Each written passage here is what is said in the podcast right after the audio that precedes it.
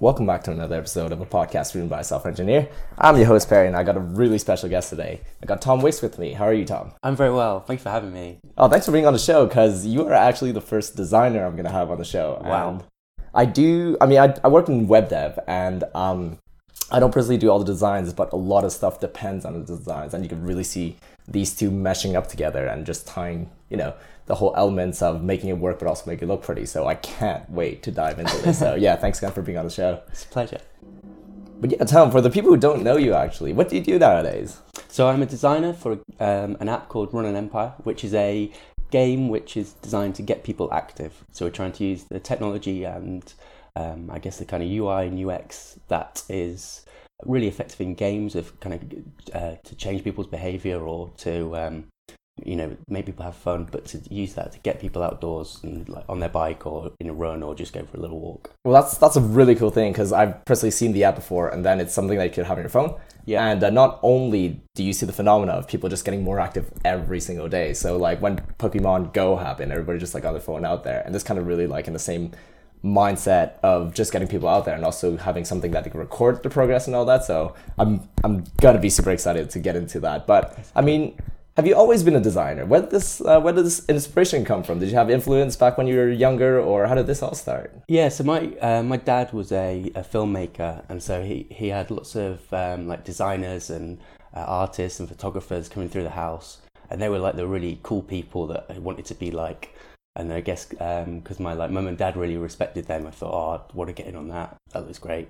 Um, so that kind of meant that I had like the kind of I wanted to do it, but also like I had all the tools there, so I kind of was able to play with Photoshop. You know, at that kind of age where you maybe um, j- uh, just kind of like you can sort of lock yourself in your bedroom and just kind of crack on with something, and that was the thing I was cracking on with.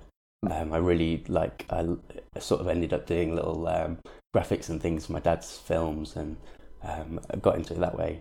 That's so cool because, like, when you mentioned that, you definitely needed a bit of technicality, but you also need a bit of creativity to do that. And Sure. I think for a lot of, uh, I guess I can speak for some of the engineers out there, is that we lack the creativity. We like we do a lot of technical stuff, but in terms of like just being able to lose your mind, as we're saying, like just having your own time and really working with you know blank canvas building stuff, I do personally find like the difficulty to do that. Um, I really like the point when you're mentioning that uh, your dad used to work with a lot of different designers, and um, when we talk about the term designing, there's different facets of it. There's graphic designs, there's all kind of like space designs and all that. So, do you know what kind of different examples of design, or what kind of designs you do then? Sure. So the the work I do is mostly UI UX, um, but then I guess there's also a little bit of game design in there, and um, I think like one of the things maybe we'll talk about it later, but that uni kind of taught us was that um, rather than kind of just being like uh, in this world where we can just kind of like Google um, like how to do anything, it's kind of not that um, interesting in a way to just focus, or maybe it is, but like it's not um, to kind of focus on a single discipline is is difficult, and so I, I suppose the thing I really like is just doing lots of different bits. So like sometimes doing a little bit of coding here, or doing like a little bit of graphics, and I think um, bringing it like bringing it all together. I guess it's just kind of whatever's useful in the moment, the like the given brief or the the given problem. That makes sense because I mean, like you, a lot of times when we learn software engineering, like you'll have you go to uni and then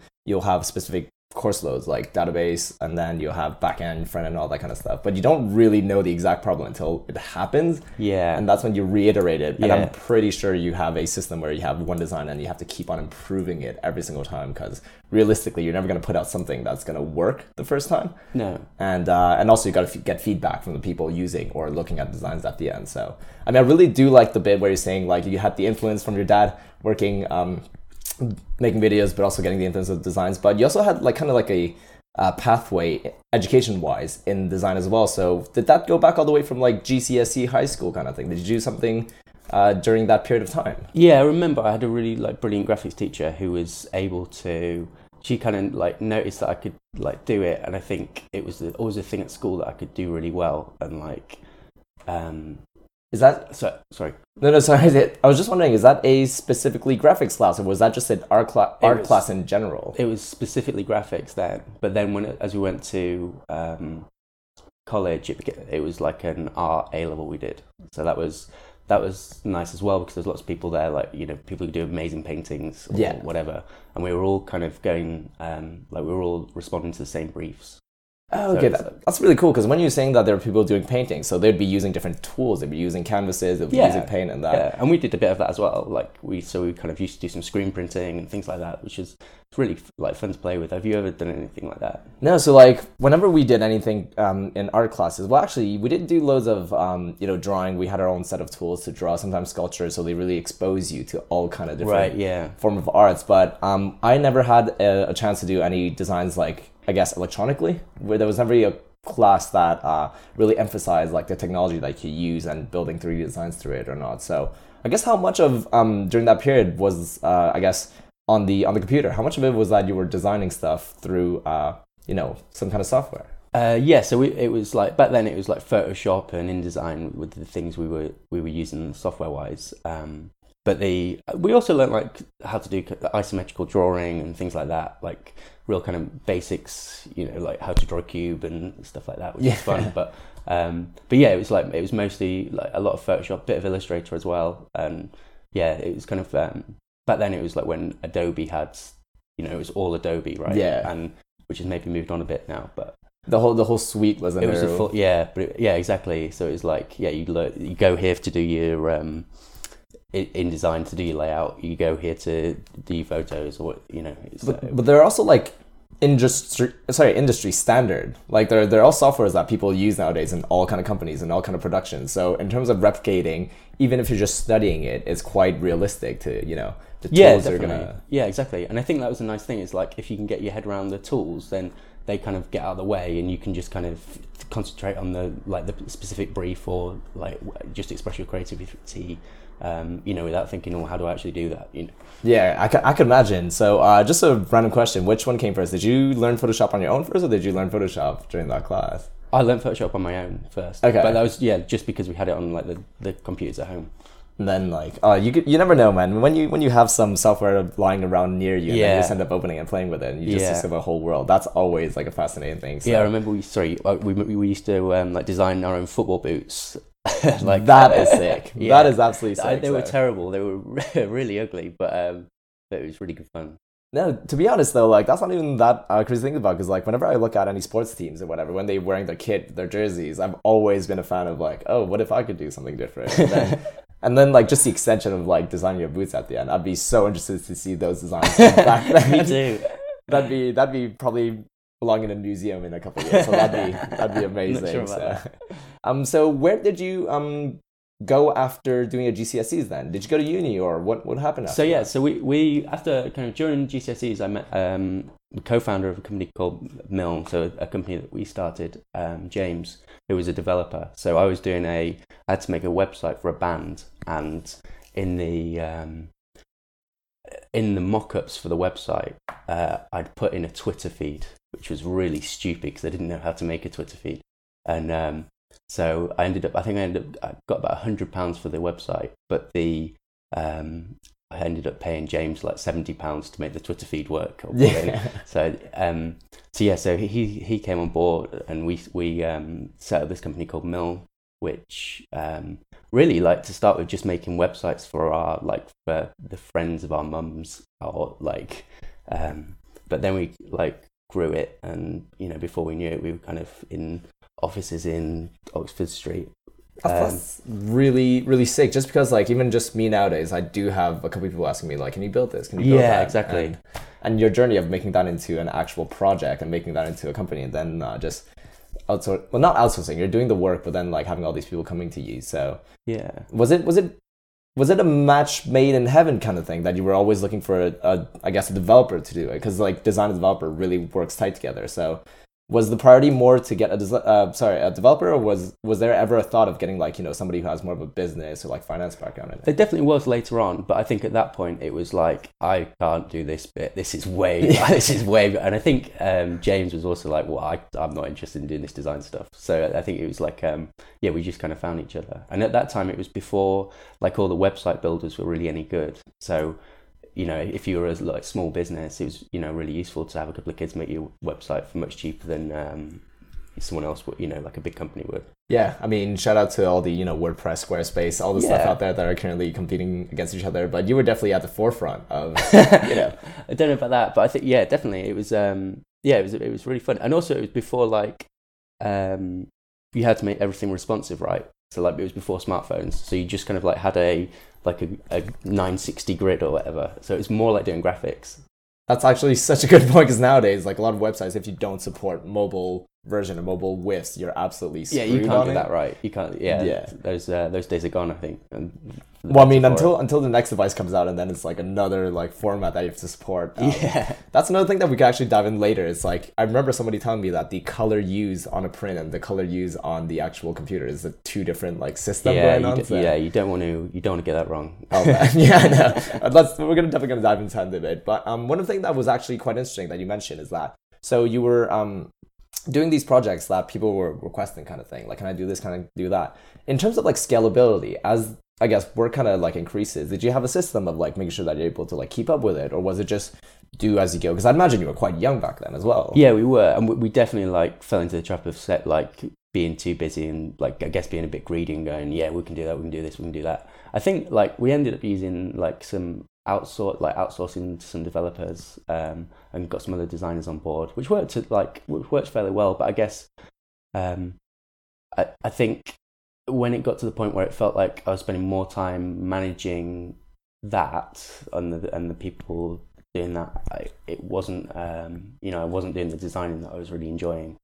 So it was kind of um, I, I don't know I, that that that became less interesting to me, and I thought oh, I want to just go and focus on um, you know le- you know learning how to design better. That's such a that's such an interesting thing to to look at actually because a lot of people when you got to that point you don't really realize you got to that point as in you started with a passion where you just I want to put out designs and you're working with somebody who's able to you know reproduce that kind of design on the web and then getting a Twitter feed going which requires the API which is always like Yeah, fun thing to do. So, Whoa! yeah. How does it update automatically? God knows. What's PHP? I'll have to learn that. Yeah. So how long into I guess co-founding the project did you realize that you got yourself into that like position of doing more of the you know operations and actually doing the designs yourself? Was it like maybe just a couple months into it, or was it like a couple? Well, so we had we had a year where we um, like went and kind of went full time on like on it after shortly after college, and uh, yeah, it was during that year really where it, it, became apparent that uh, that yeah, that was just taking too much of my time. I think the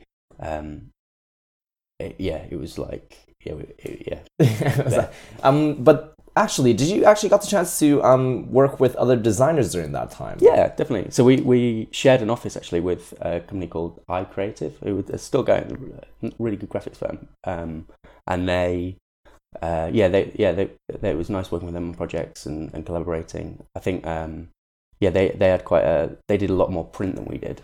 So we, Okay. yeah, so we were kind of more web and app, app based. So there would be, I guess, if they have any merch going on, and then if anybody had any expositions, they'll be doing the. uh, Yeah, or like brochures and things like that. Oh, that's really cool. So, um, and in terms of anybody more, I guess, junior than you, did you ever get the chance to like just look over people during that time? Because obviously, by that point, you've definitely had much more hands-on experience. Yeah, definitely, and that that was uh, strange because I guess you were like managing people who were a bit older than you and like and you know had been to university and stuff. So that was a, that was a weird time, but I you know I really enjoyed that, and I think that um you know it's really it, it's it's fulfilling in a different way when you can sort of give someone a little bit of advice about something and then it comes out and it, you know it looks great, um and it like rather than you just doing it yourself. I I think that's um you know, it's a, a slightly different thing, but it's it's brilliant. Yeah, for sure. Because I mean, like, even from my point of view, I, I'm definitely like, if I ever were to start it tomorrow, for example, I wouldn't see the the craft the same way as you do today. And um, I guess like from from our point of view, kind of thing. Like, do you do you have like, are there any general mistakes that you saw quite often when somebody like just kind of got into it, or? I think the big mistake is like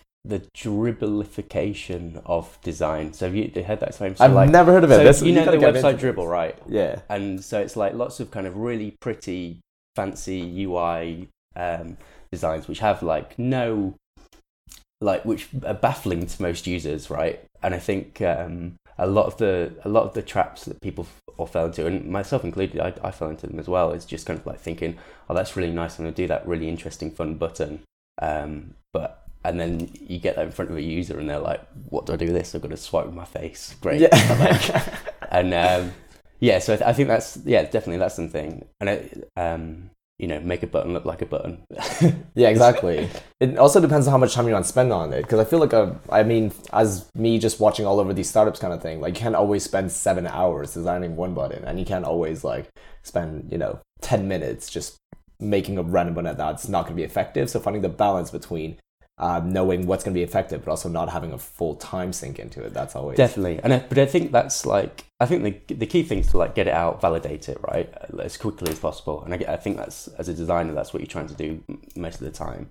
Um, Do you use any tools to validate, or is it more just a human feeling or human feedback? When yeah, you're trying so we, to get we it? use um, oh, I've forgotten the name of it, but it- it's a uh, it's a, a tool basically where you can users kind of talk into the like they use the use the app and Yeah. they like record as they like use the phone and things like that. But we also just like get people around the table in focus groups. That's that's really effective, you know. Okay, I've never I've never heard of that kind of system where somebody was able to talk while looking at It's it. It's fantastic. so- I must remember the name of it, but it's um there's there's a few of them that do it, but the but yeah, it's it's really useful because you like you know if whatever whatever your um looking at the, the in the moment, if you know what I mean. Like, yeah exactly and like it's and also if if you kind of like got loads of stakeholders around the table, like you can see oh look look people are finding that bit difficult because for us it's really the like really important bit in the game is like the first well it's all really important but one of the most important bits is the first like the first time user experience yeah. so Even just onboarding a user, and Yeah. then, oh yeah, we could definitely get into that uh, Sure. when when we got to when we get to that point because uh,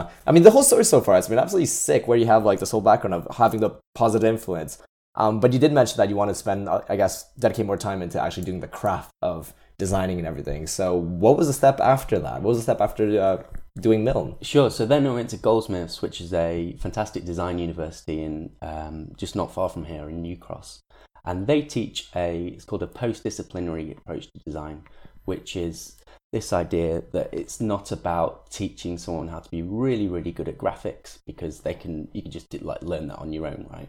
But it's about um, like how to how to respond to a brief, how to like uh, come up with ideas or generate ideas. So what they do is they give you really wide open briefs, and then you'd often like in a team you'd um, much you know much like uh, like workers now, right?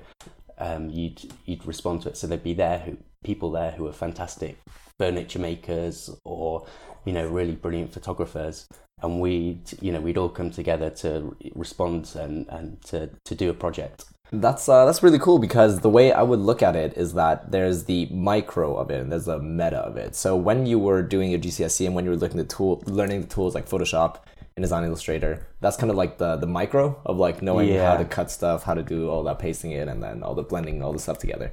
But this, when you were mentioning this program, this uh, design course, is mostly focused on the meta of it, exactly of yeah how how you put all this together, how you go from idea all the way to actually putting a product out there that people either people could base off of or you could actually use it to print out merch. So that is a really important step, I guess, from how what you do nowadays, because you definitely need the micro and the meta, well, the macro, I guess, of how how stuff works.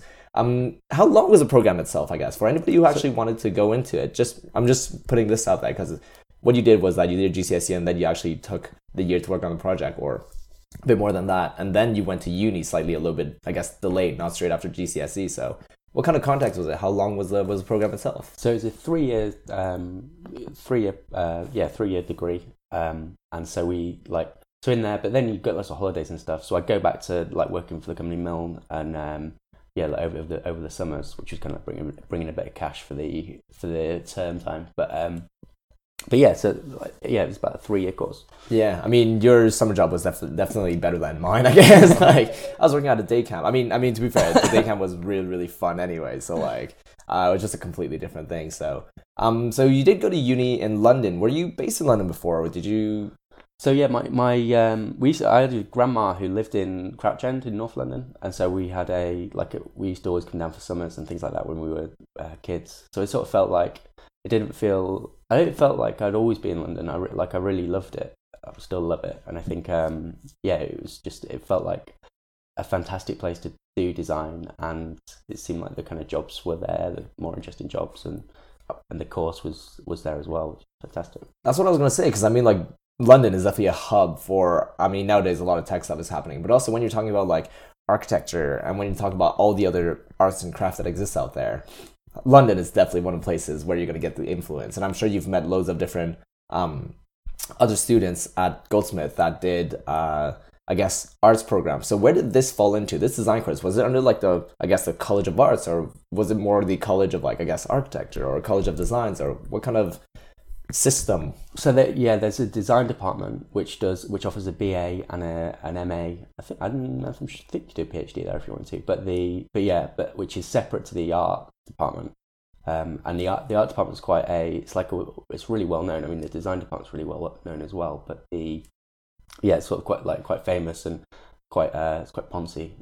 yeah, well, I can imagine when people say London and Union London, it's like just another level of you know eloquence over there. So, um, what I'm actually interested in is the I guess how did you how do you apply for it? How does somebody that is kind of like at the steps as you were back then, where they I guess just finished their GCSE and they really have this interest interest in uh, designs, what what do you need to prepare? I guess what what did you have to show when you uh, applied to Goldsmith? Well, so the the process is I don't know what it's like in Canada, but the process is um, for us is you apply to like five universities. So it might be like you've got the kind of one that you really want, and then a few that you know perhaps don't want as much. Um, and because it's a design course, you show them your like portfolio.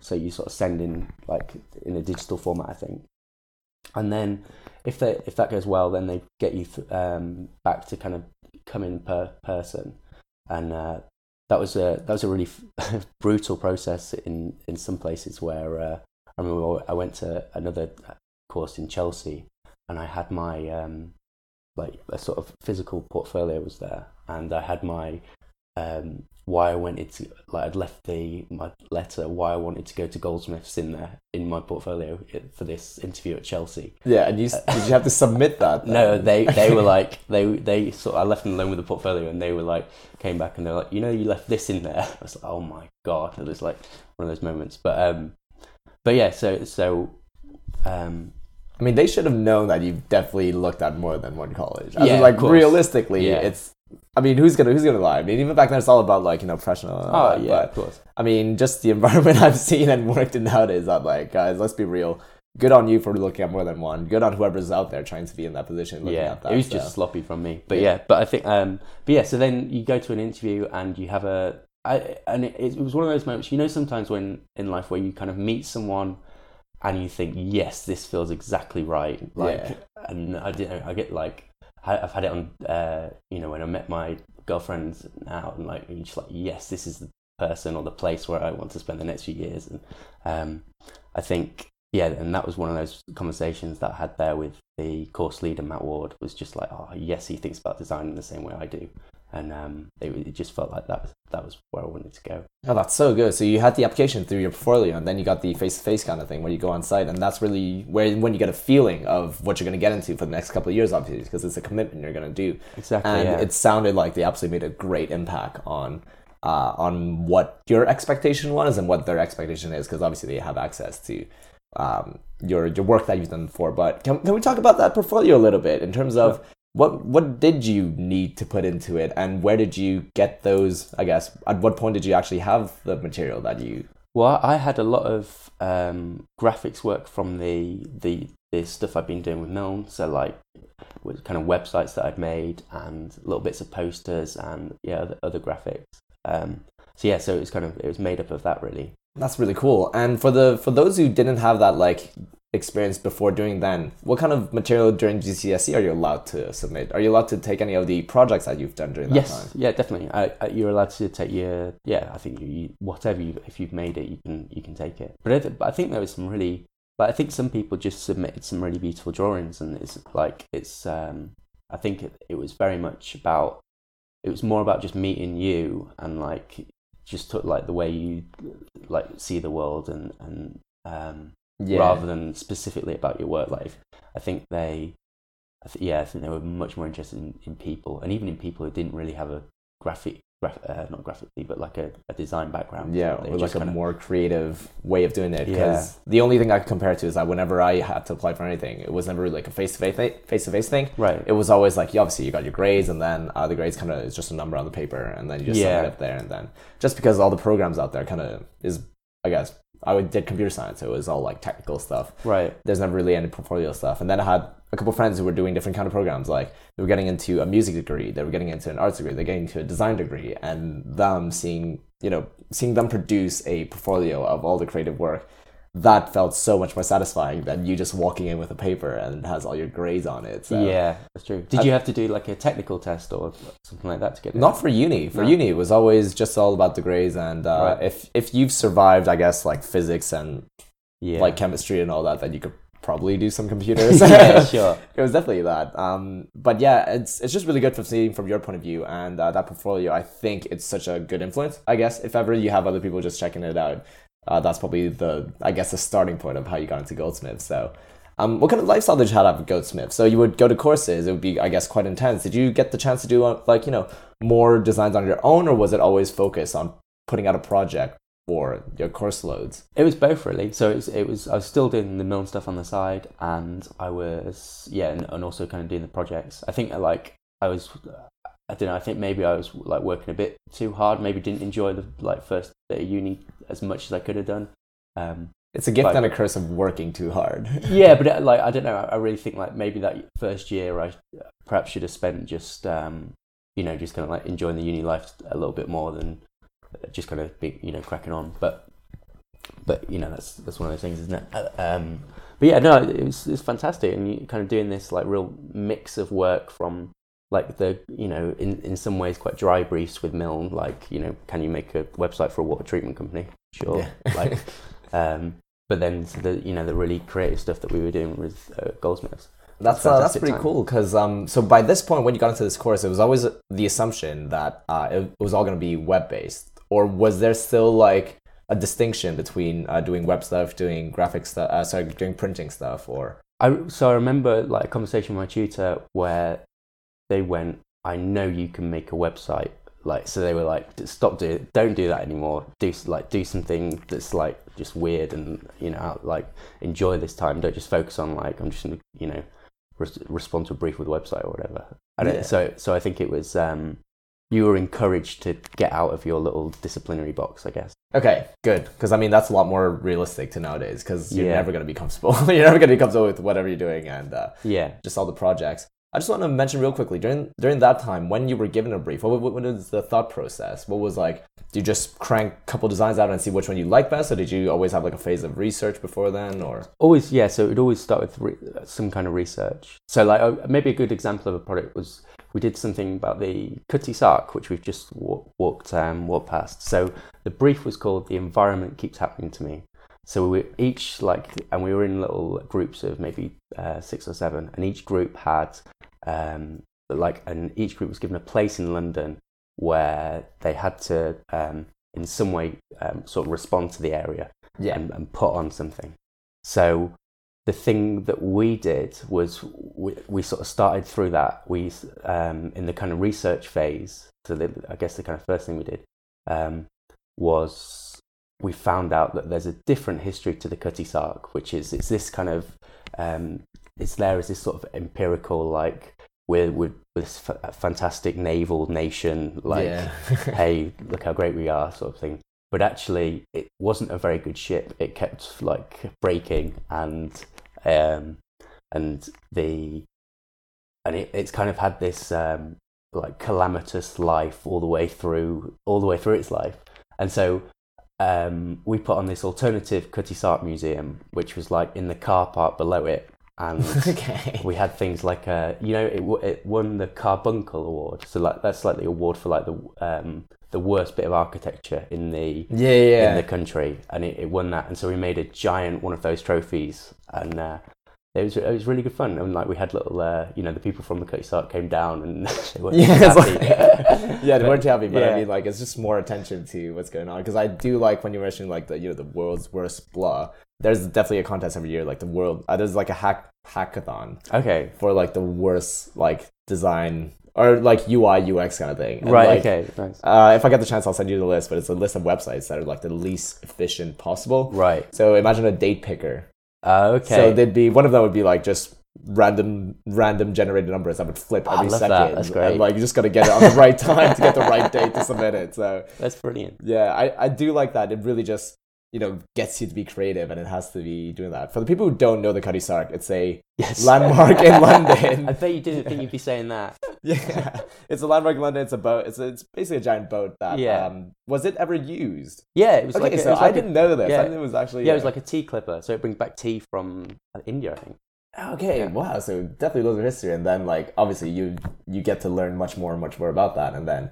So was that like a year like or degree ending project, or was that just No, one of the that was like yeah, that was like a um a, like a two week brief or something. Oh, was it? yeah. Did, did you have like a big project like for like your final project? What what did that one look like? So that was um, the thing I was really interested in was like politics and parliament and um, the different ways that we can uh, sort of bridge that gap. So I spent like maybe half a year kind of like going going into parliament um, because you know you can just like you can just go in and like watch a debate or whatever. Yeah, I've And, heard uh, about this. It's great. Um, so yeah, so I just kind of like went in and just hung about really, and I got had ended up having some really cool experiences where I sort of met like really kind of top politicians and um, you know just by sort of hanging around with people and seeing if I can be helpful or whatever. Yeah. Um, So yeah, even even during uni at that time, one thing that really worked out for you is that you've always been reaching, always been outreaching, and really just getting exposed to, you know, when you're saying getting into the parliament. Nobody really does that, but then like when you do do it, you end up meeting what all the MPs and that. So how did this all tie up to the uh, final project that you were completing? So yeah, so we, we were. I was having a lot of conversations with MPs, and they were saying that they um, were getting lots of these surveys in from like things like Thirty Eight Degrees, where people have just kind of pressed a button to say that they agree or disagree with something, and um, at the same time, like the other thing that was happening was like we all carry around with us like these devices that are um, constantly monitoring our behavior.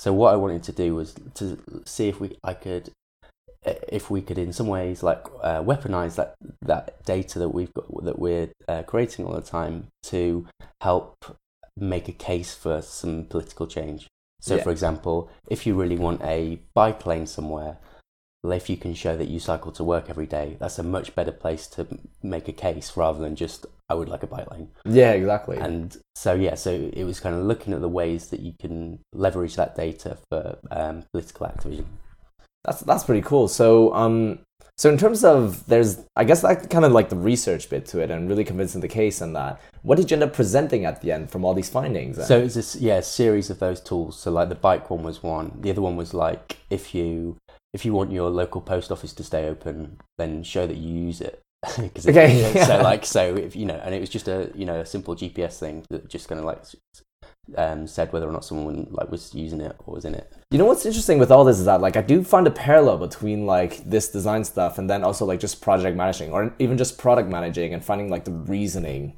of doing something at the end. Um, so was it was it a team that uh, you were in doing this project? Was it just every individual had to find their own? That was yeah, that was just me that one. So that yeah, in, in the final year, you, you get a year to work on something that you're interested in, and that was on, on your own, and that was what I what I chose. Okay, that's interesting. Um, just because like I feel like a lot of times, sometimes when you're, uh, I guess in uni, a lot of times don't know what direction they want to go. Right, Um, yeah. Especially how if you go onto a course that's quite general, you'll be like, you you need that determination of getting out there and knowing exactly what you do. Because I mean, even in computer science, by the time you end up like finishing your degree and everything, there's so many fields in computer science. You could be a re, you know, you could work in researching in uh, you know machine learning, being a data scientist, or you could end up just building web apps or somebody just working on database. So um, it is good that you actually found something that you were able to you know love and understand and just like having something made out of it at the end. So so that ended up um that ended up being quite a journey so far because I mean like you did a GCSE al- already project and then you just finished uh, your Goldsmith in our in our timeline coming on. So um how did the transition go from I guess graduating from a uni degree and then just I guess going back into the real world? so I, I um, at Goldsmiths, um, Sa- Sam and Ben, who uh, run Pan Studio, they came in and did a uh, like a, a workshop with us, and I thought they were they were great. And I think I went up to them and said something um, a bit uh, like a bit.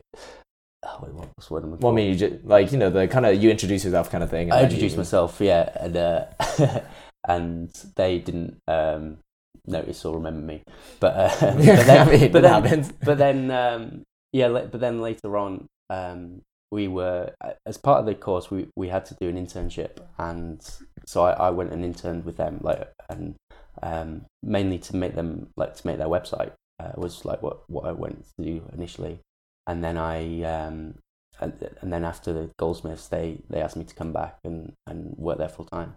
That, that's amazing. So the people doubting on going to the workshops and all the career fairs that are available at university Well- definitely give that give that a chance, I guess. Well, it, it wasn't really a career fair. It was more just they just came in and just ran ran a workshop. So we get like outside studios would come in and do the odd odd little bit, which is it's fantastic part of the course. Yeah. That's really sick because I'm pretty sure that do you ever get the chance today to do something similar, or did you have ever the thought of doing something? You know What to go to go in? or- that you you would be the one going into like right. Yeah. and Yeah. Maybe. I think it's like um, it's I, it, I guess with those things sometimes it's difficult to justify the time because it takes a long to to really prepare a, a workshop that's going to be you know good fun and and um, captivating, and getting captivating. It's really quite a you know a big job, and so it, it can it could mm, be a bit of a distraction, you know. Yeah. or whatever. And, and also getting the attention of I guess like just people in uni which are what 19 20 20 years old. It's not always the easiest thing just because Yeah. nowadays all the technology behind you got phones laptops everything all the distractions. So I do understand it's quite something to prepare. Um you did mention Pan Studio though. What what is Pan Studio and what uh, what attracted to you to that? So Pan Studio is a um, interaction design studio um, based in the bottom of Somerset House, and they make work which sits, I guess, between art, technology, and interaction design. Um, so they they um, do yeah they do a lot of interesting projects. But the project that um, I work on now is called Run an Empire, and that's um, and that that came out of a um, Ben and Sam were in the pub and they were kind of working out of what course would, of course yeah um, they were working out what would get them out like moving and active and um, I think for, like through that they sort of came upon this gamifying um, running and having this turning the kind of streets into a game board almost and um, yeah and, and so that that developed into its own company and now that's what we work on full time That's that's really sick. For the people who haven't checked it out yet, Run an Empire. It's available on iOS and Android, if I'm not mistaken. yeah Um, just because the you know you, you do feel the satisfaction at the end of uh, if you're able to capture all these areas and uh, definitely go check it out. Um, the one thing that I'm quite interested in is so you did an internship there before actually working there full time. What what was the contrast? What what what was your day to day like during the internship compared to working there full time? I suppose it was it's pretty similar. I think the difference was that I was uh, when I went there to the, do the internship, I I sort of had a project which was the website, so it was like that was the only thing I was working on. Um, whereas obviously when I went and joined I would just get involved with whatever brief we had in at the time. Um, but yeah, but so I guess it was just kind of focused on that. Also, it was they were had different offices, so it's it looked Okay. different. but um, but yeah, there there wasn't much differences really. Oh, that's cool then. So you yeah, so you definitely feel a at least a little level of reassurance when you get into these um you know coming back to a project that uh, you worked on a couple of, I guess a couple of months before.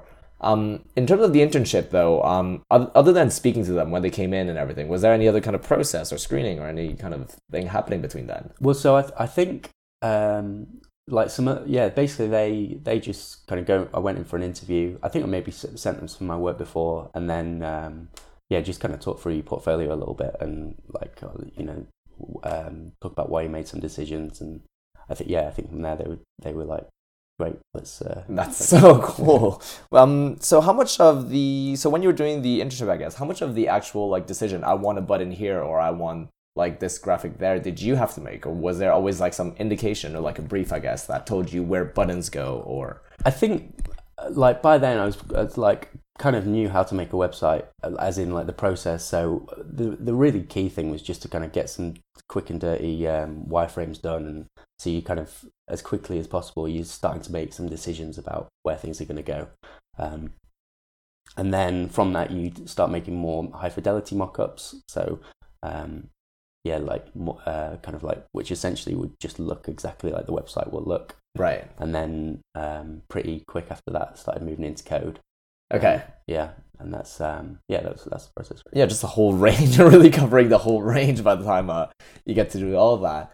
Um, so I'm personally quite familiar with like how an engineering team works. So you got a couple engineers, you got product manager, and a lot of times they do mention that uh, the luxury is having a in-house designer. The luxury Right. is having a with an engine team having a designer to do Right. it. nice. How did that look like when uh, I guess when you worked there full time? What kind of uh, I guess the team looked like from your perspective? So it, it changed really. So when, when I first started, we were Pan Studio, and now and so we had we were all designers. So like everyone in the te- team was a designer. So I think we had four or five designers. Um, and then when we made the change to become a game, and and we bring developers in, like you say, like developers might come in for you know contractors might Mhm. come in for like a couple of days or whatever. Um, but then we made a change to become the like the games company Run an Empire. And so then we had a server side developer, a, uh client like a client side Unity developer, um, then Sam who does who's a co-founder but also does our game design, and um, me who, who sits on sort of UI UX, and then Yeah. we've got Laura who does our illustration. Um, yeah, so that's that's the kind of how the team works. Okay, so that's that's a that's a good combination because whenever you need to bounce ideas off of people, you always got that kind of you know bouncing back as well. So you would pitch something and then would go work together. Um, definitely, let's get into the UI UX bit because that's obviously important. Uh, UI user interface, UX user experience, uh, translating the feeling of putting all these, I guess, boxes and CSS like exact pixels together and translating it into a human feeling. That's a big, big task. It's always it's it's hard. I like I, I try to do it. I, I make websites, but I never actually get to do it. What what what is indicators that tells you that uh, the feeling of a I guess design works with the UI, but also you the UX? I guess what what makes you say that a user is gonna have a great experience looking at this thing? I suppose um, the most I think the most important thing is just to like get it in front of people like as, as quickly as possible. So I think otherwise you're just kind of working on your own intuition, which is fine up to an extent, but you're always gonna like come a cropper and the and the things that um, I think like and yeah. I, think like for me it's just about like let's just get it out there. Let's see like see what see how people respond to it and then let's iterate on it as quick like as quickly as possible.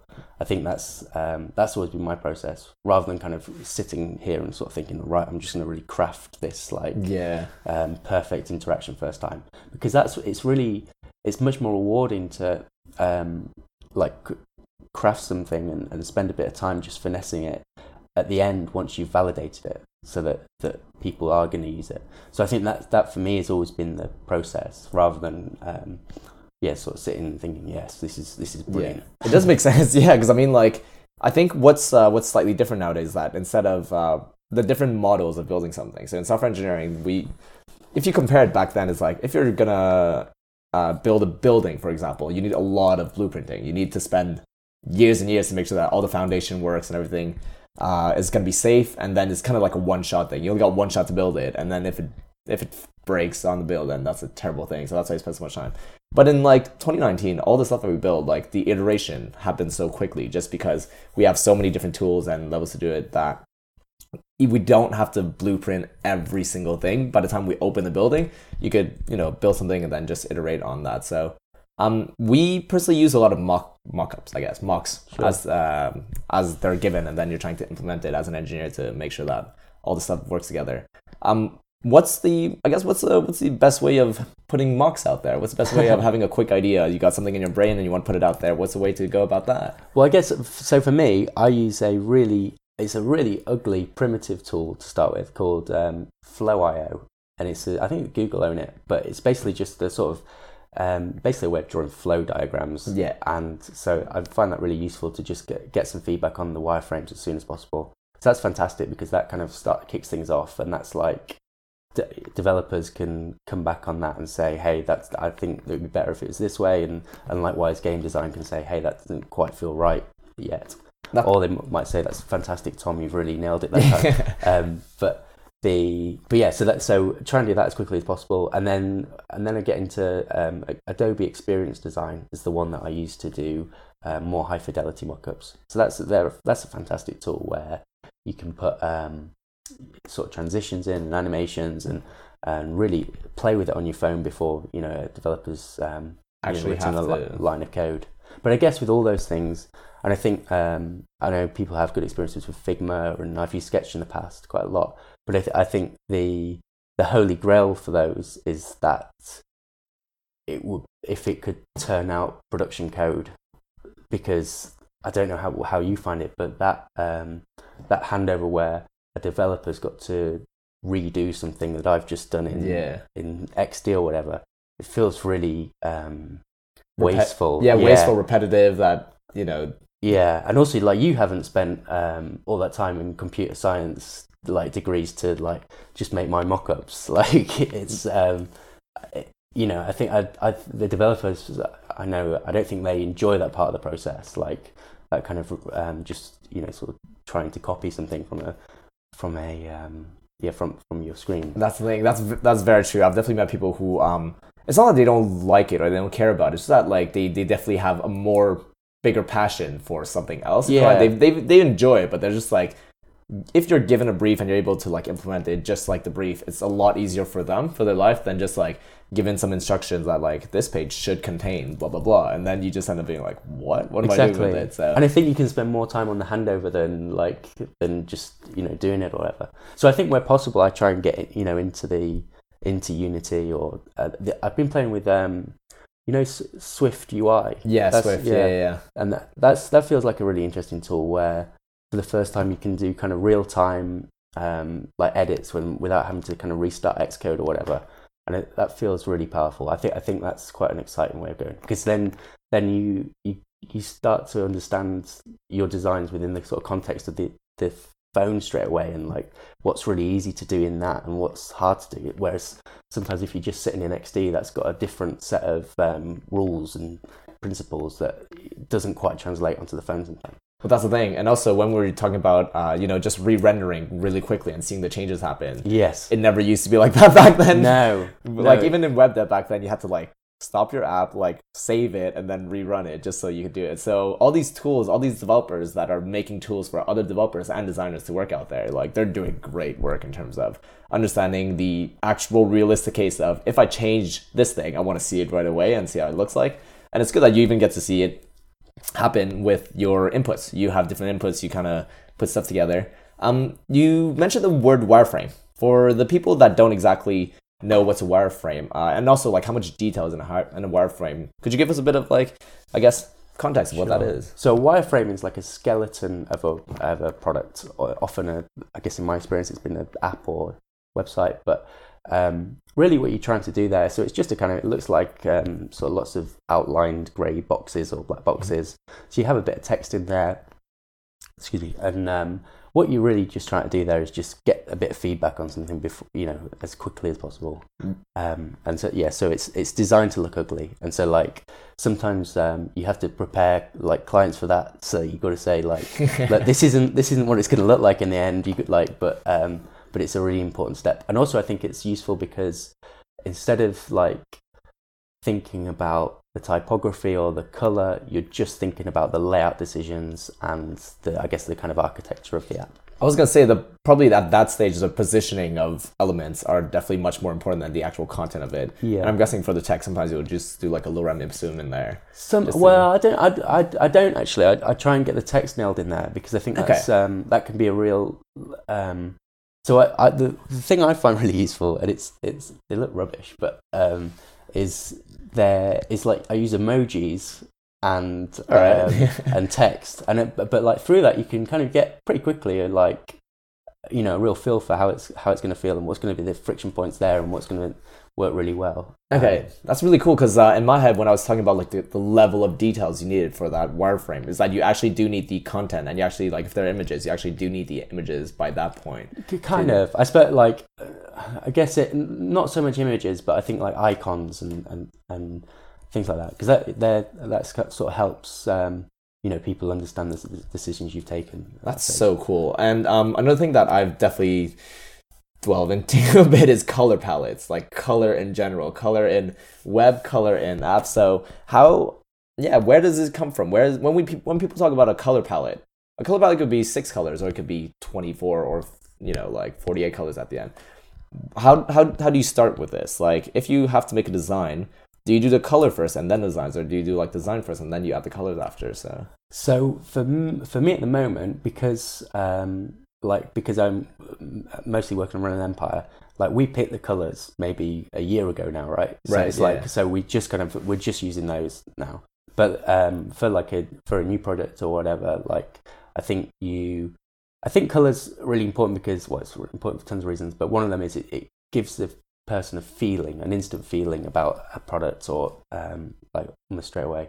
And so they, um, so usually you're just thinking about what's the what's the things that I want people to think when they see this. Yeah, and then obviously sometimes they'll just be seeing like, "Oh, red is like you know anger," or like "red is a lot of activity" kind of thing, and then like just more mellow stuff you'll have like you know yellow or like green is more mellow at that point. So Yeah, that's really sick because um one of the cool tools out there that is available for anybody just working on a project are just these color palette generators. right. Just because there's a crowd for them, just because they know that not everybody is able to put colors together and uh, when you're saying like having a feeling to it you know when you have brands out there like deliveroo that like blue green that everybody recognizes and then you have other brands out there that is uh, even without having the word deliveroo on it you just know that color is going Yeah. on there that's definitely part of the design it's part of the impact of doing that um, and something that we mentioned before is that print and uh, digital color wise i don't know if you know why they have like two different systems going on so Sorry. for the people yeah for the people that are like kind of not understanding what i'm talking about is that like if you um for example if you choose a color building a website you have a hex code and Yeah. then it's a hex code or there's a different format of using it but hex code is one of the more i guess standard one um, and you just put the hex code in it kind of looks like color it's fine but when you take that same hex code and you print it it doesn't show the same on a piece of paper than on your computer so there's another system i guess for all the print are you able to like just like me personally because i have no Sure. idea how any of this works Yeah, so there, there's there's um, two really. So there's uh, um, RGB, which is like screen color. So that's like your hex codes, and um, that's always going to look brighter because there's it's like it's backlit. Yeah. So um, whereas printers work slightly differently. That's CMYK. So that's cyan, magenta, yellow, and then K stands for black for some reason. I don't know why, but um, right um, but yes, and and that's they're just the cartridges in the printer. So that so you're saying to the printer, this is I want you to use like this much black, this much uh, magenta, this much cyan, and that's how it builds the color for you. So it's it's just about um, the output really. Is Okay. I like how there's so much thought behind uh, just the user viewing it, because the user viewing it from a light source, which is a screen, and a viewer looking at a piece of paper is going to be definitely different. And then um, it is, I guess, from a technical point of view, when you just actually specify how much blue, how much yellow, and how much magenta, well, cyan, and how much black in there, that kind of makes sense to me, because it's just like a one-to-one mapping, and it kind of yeah, exactly. Yeah. kind of flows really, really well. Um, another thing that um, I don't know if you decided to do this, but you were talking about web, uh, web designs, but also mobile designs, Mhm. and they're two. I guess I, I'm ready to say they're two very different experience for the user because one of them most of them on mobile you're using your I guess your thumb, and then the other one is using you know clicking, and you have much more real estate in terms of the screen for a web app. So.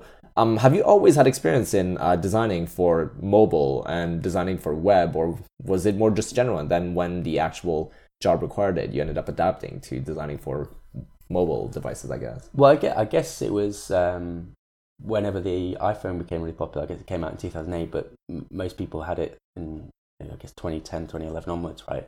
Um, so yeah, so it, it just meant like that, you know, people are going to want to be able to look at your website on the bus. I think that's like Yeah. that's I, I, like I think you know responsive web design it gets um, you know I think often we try and put these terms on things that make it sound a little bit more complicated than it is, but really it is just that like and yeah, and, you, and you're thinking about things like where people's thumb positions are.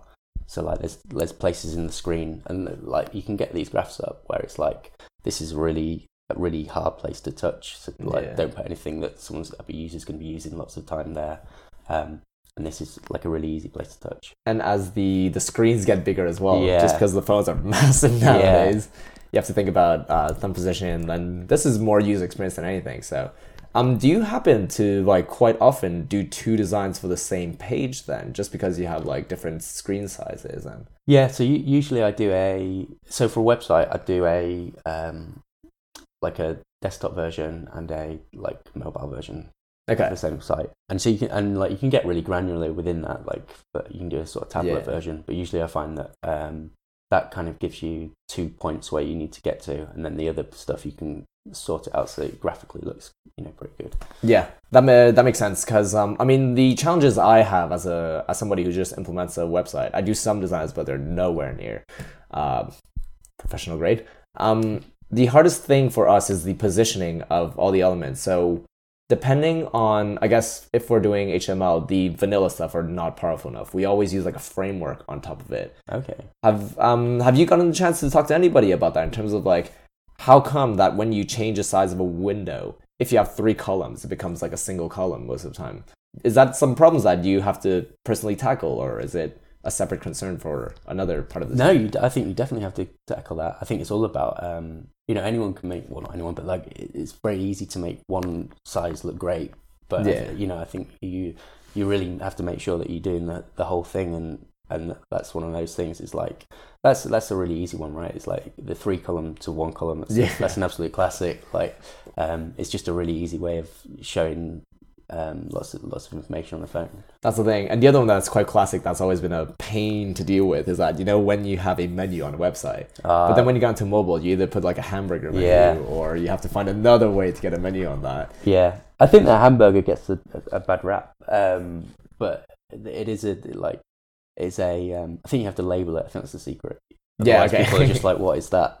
Yeah. I mean, the, the three line is getting universal. Yeah. The three line It is, is, getting. you'd be surprised. I've like I've sat in um, you know users um, research sessions and they- and users just been like, what what is that? oh, what is that even yeah. supposed to mean? Oh, Yeah, exactly. So I th- like I you know I, really think you gotta you gotta be really uh, clear and label it. Okay, that's uh, that's something that uh, I had a bad, I guess, assumption is that my bad assumption is that like everybody knows that is for menu, but Yeah, but like we do because we're re- like we're really good at using technology. But Yeah, to be fair, but, like- most people aren't. They get on with their lives. Yeah, other you- things to do. you got to depend on product as well. So some product are slightly different. So um, another thing that I do notice sometimes happening is that like there are some designs that um, well, some websites that keep track on where you click and the user flow, and if they bounce off the page, for example. So if they're on it for a couple of seconds and they leave the page, it's not always a good thing. Yeah, And there's all these like Google Analytics and all these stuff to track on uh, where they click, where they lead to, and all that kind of stuff. Do you have you in the past, I guess, couple of years with all the different projects, like put a lot of attention to that? Have you put a lot of attention on trying to keep the user going and making sure that uh, the buttons make sense? So if you put a button there and nobody clicks it, what's the point? yeah, we're we're absolutely obsessed by that. That's our like um, all of the decisions that we're making about uh, running an empire are like data led. So they uh, led, um, they're going us going like people are getting to this part of the so we call it like a funnel so like Yeah, yeah. because people right at the start that's like 100% of your users and then you get down to like another number and um and at, like at every step you'll lose a few users just because like that's just But how it that's- works, right? yeah. um and so it's just about making more people get to the next step and if you can flatten out that funnel then your product's in a, a pretty pretty good position Well, that's the thing. Um, and so then Sorry, so yeah, so I, so I was just gonna say, so that's something that we yeah we're looking at all the time. Like that's my every day. We'll be going right. What what are users doing at this page?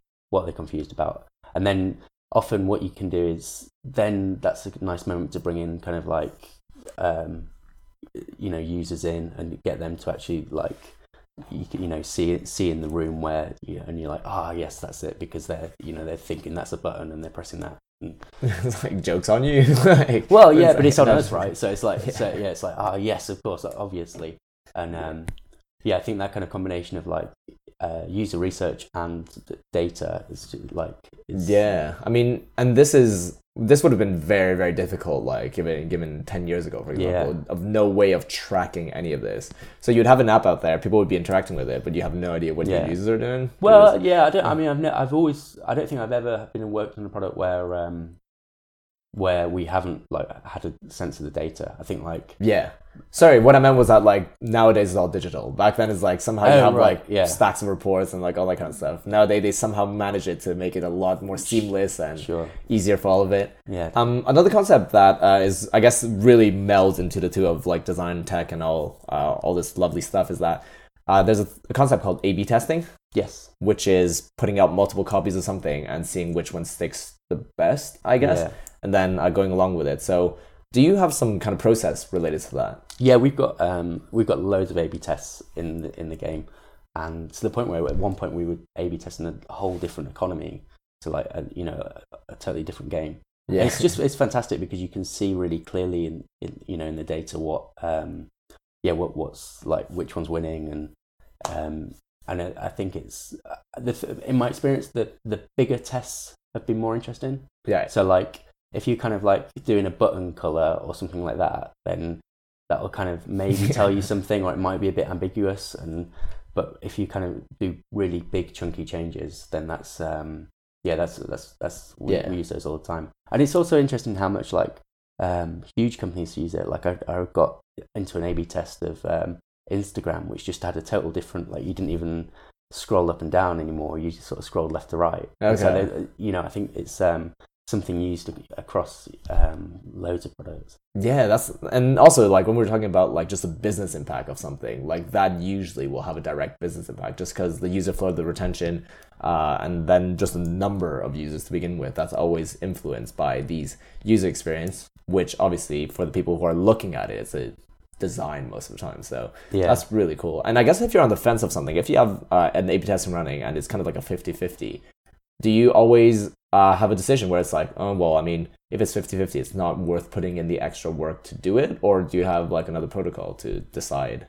Um, I think it's a, it's a case by case basis. I like I don't think we've got a sort of set way of doing it. I think if it is 50-50, I guess um, like usually there's some like there's some reason why we've we've done an A/B test. Like it might be a, a kind of hunch that uh, you know people aren't getting to a certain point in the game or whatever. Yeah, And so, if we think that that's that has solved that particular problem and the data is about the same, then uh, you know, in terms of retention or monetization or whatever, um, then you know we will we'll probably follow follow through with that. But uh, yeah, I don't think there's like a set. You know, it's a case. Okay, cool. A lot of times for us, it's like if there's less work to do, then we're just gonna leave Right, it. Like, yeah. no, I'm kidding. yeah. Like, yeah, yeah, obviously well, yeah. I, but I guess also it's like if it's 50-50, then it's like, oh damn it, maybe it's not. Maybe we've hit the wrong test. Yeah. you're- like it's not that inputful. That's like that's probably more disappointing than finding out that like you don't have to do extra work. That's probably like how I'd see it. Um, and actually, you did mention this uh, how one some some of the softwares allow you to do animations. Yes. And because one of the biggest, I guess, like challenge is that you have a design, but you don't know after pressing a button if the button disappears, if the button like changes color, kind of thing. So how how do you tackle that? How do you tackle the fact that there are animations? They're all across the mobile and web world. Yeah, so so for because it's a game, the Run an Empire's game, um, there's lots of animations in it. So we, we, we really want it to feel fun, and um, I think that's one of the ways you do it is by bringing those bits of animation in. Um, so yeah, so it's I use XD to like it's got a brilliant auto animate feature which allows you to um, tween between screens, and you can sort of set how quick that happens, and you know if it happens with a little bounce or whatever, and that um, and that can be that's a, it's fantastic actually. It's, it's really um, open. It, let, it lets you, do, you know, gives you lots of options basically. Um, so yeah, that, that works for us. But then again, uh, coming back to this point about um, kind of developers having to double up on it on the work, Yeah. like it is frustrating to for um, our developers to then go into Unity and try and recreate it. So I think as much as possible, I try and just dive into Unity and and um, make you know make it do, Okay, yeah. do what I want and feel exactly how I want it. That's probably that's probably yeah. From my point of view, is that like you do you end up giving them a file? Like how do you how do you do you usually tell it's- them this does this? Because obviously you have all these. Yeah, like- so it's like a link basically. So it's like a link of a prototype, and that'll have you know anything up to thirty screens in it. You know. yeah, Um, and just getting hit in the face with that's like all right, I got loads Yeah. of work to do. That. yeah, and a, and a kind of handover as well, as sort of says like, you know, these are some of the game design stuff that's happening underneath, and okay, you know, it's when like when it will come up and things like that. that's really cool because um, I know in the web dev world, it's such um, it's so ever evolving all the time. Uh, even just the frameworks or the tools that we use to make an animation from a square turning into a bigger square, like that gets revamped so often. Every five years or something, there's gonna be a new tool, the new it like you know the new kid in town that's like Yeah. everybody uses it, and all the animation goes through that. So I do get the the hard bit of translating the designs and even having an animation in your design and getting somebody else to reimplement it. It's always always a problem. If somebody solves it, they're gonna be a billionaire at that point. Yeah, I think they will. I think we're getting close. I think the like Figma, you know, I don't know. I think all, they're all kind of getting they're circling in on it. Yeah, that's exciting. Um, I guess we're just gonna wrap it up. I guess. Uh, I- think the most important bit is for the people that are, you know, back at a couple of steps that you went through in GCSE uni kind of thing, and really want to get into the design world. Well, what's the best advice you got for them? Um, I think that the thing that always served me in good stead was like having a skill. So like if you if you're going somewhere like like no design studio is gonna hire like a twenty year old creative director. Like really, they they want you in to sort of do a job, and and usually it's a specific like making a website or whatever. And so I think just having a skill that you've really kind of homed in on, whether it's drawing or taking beautiful pictures or making beautiful graphics, like just um, like have have something like that up your sleeve. That's great. I I listen to that as saying you should have a passion. That's basically what it is. You should have a passion, and you should have something that you really want to go out and go get at the end at the end of the day. So, I mean, Tom, thank you so much for being on the show. Pleasure. Thank you for having me. It's been great.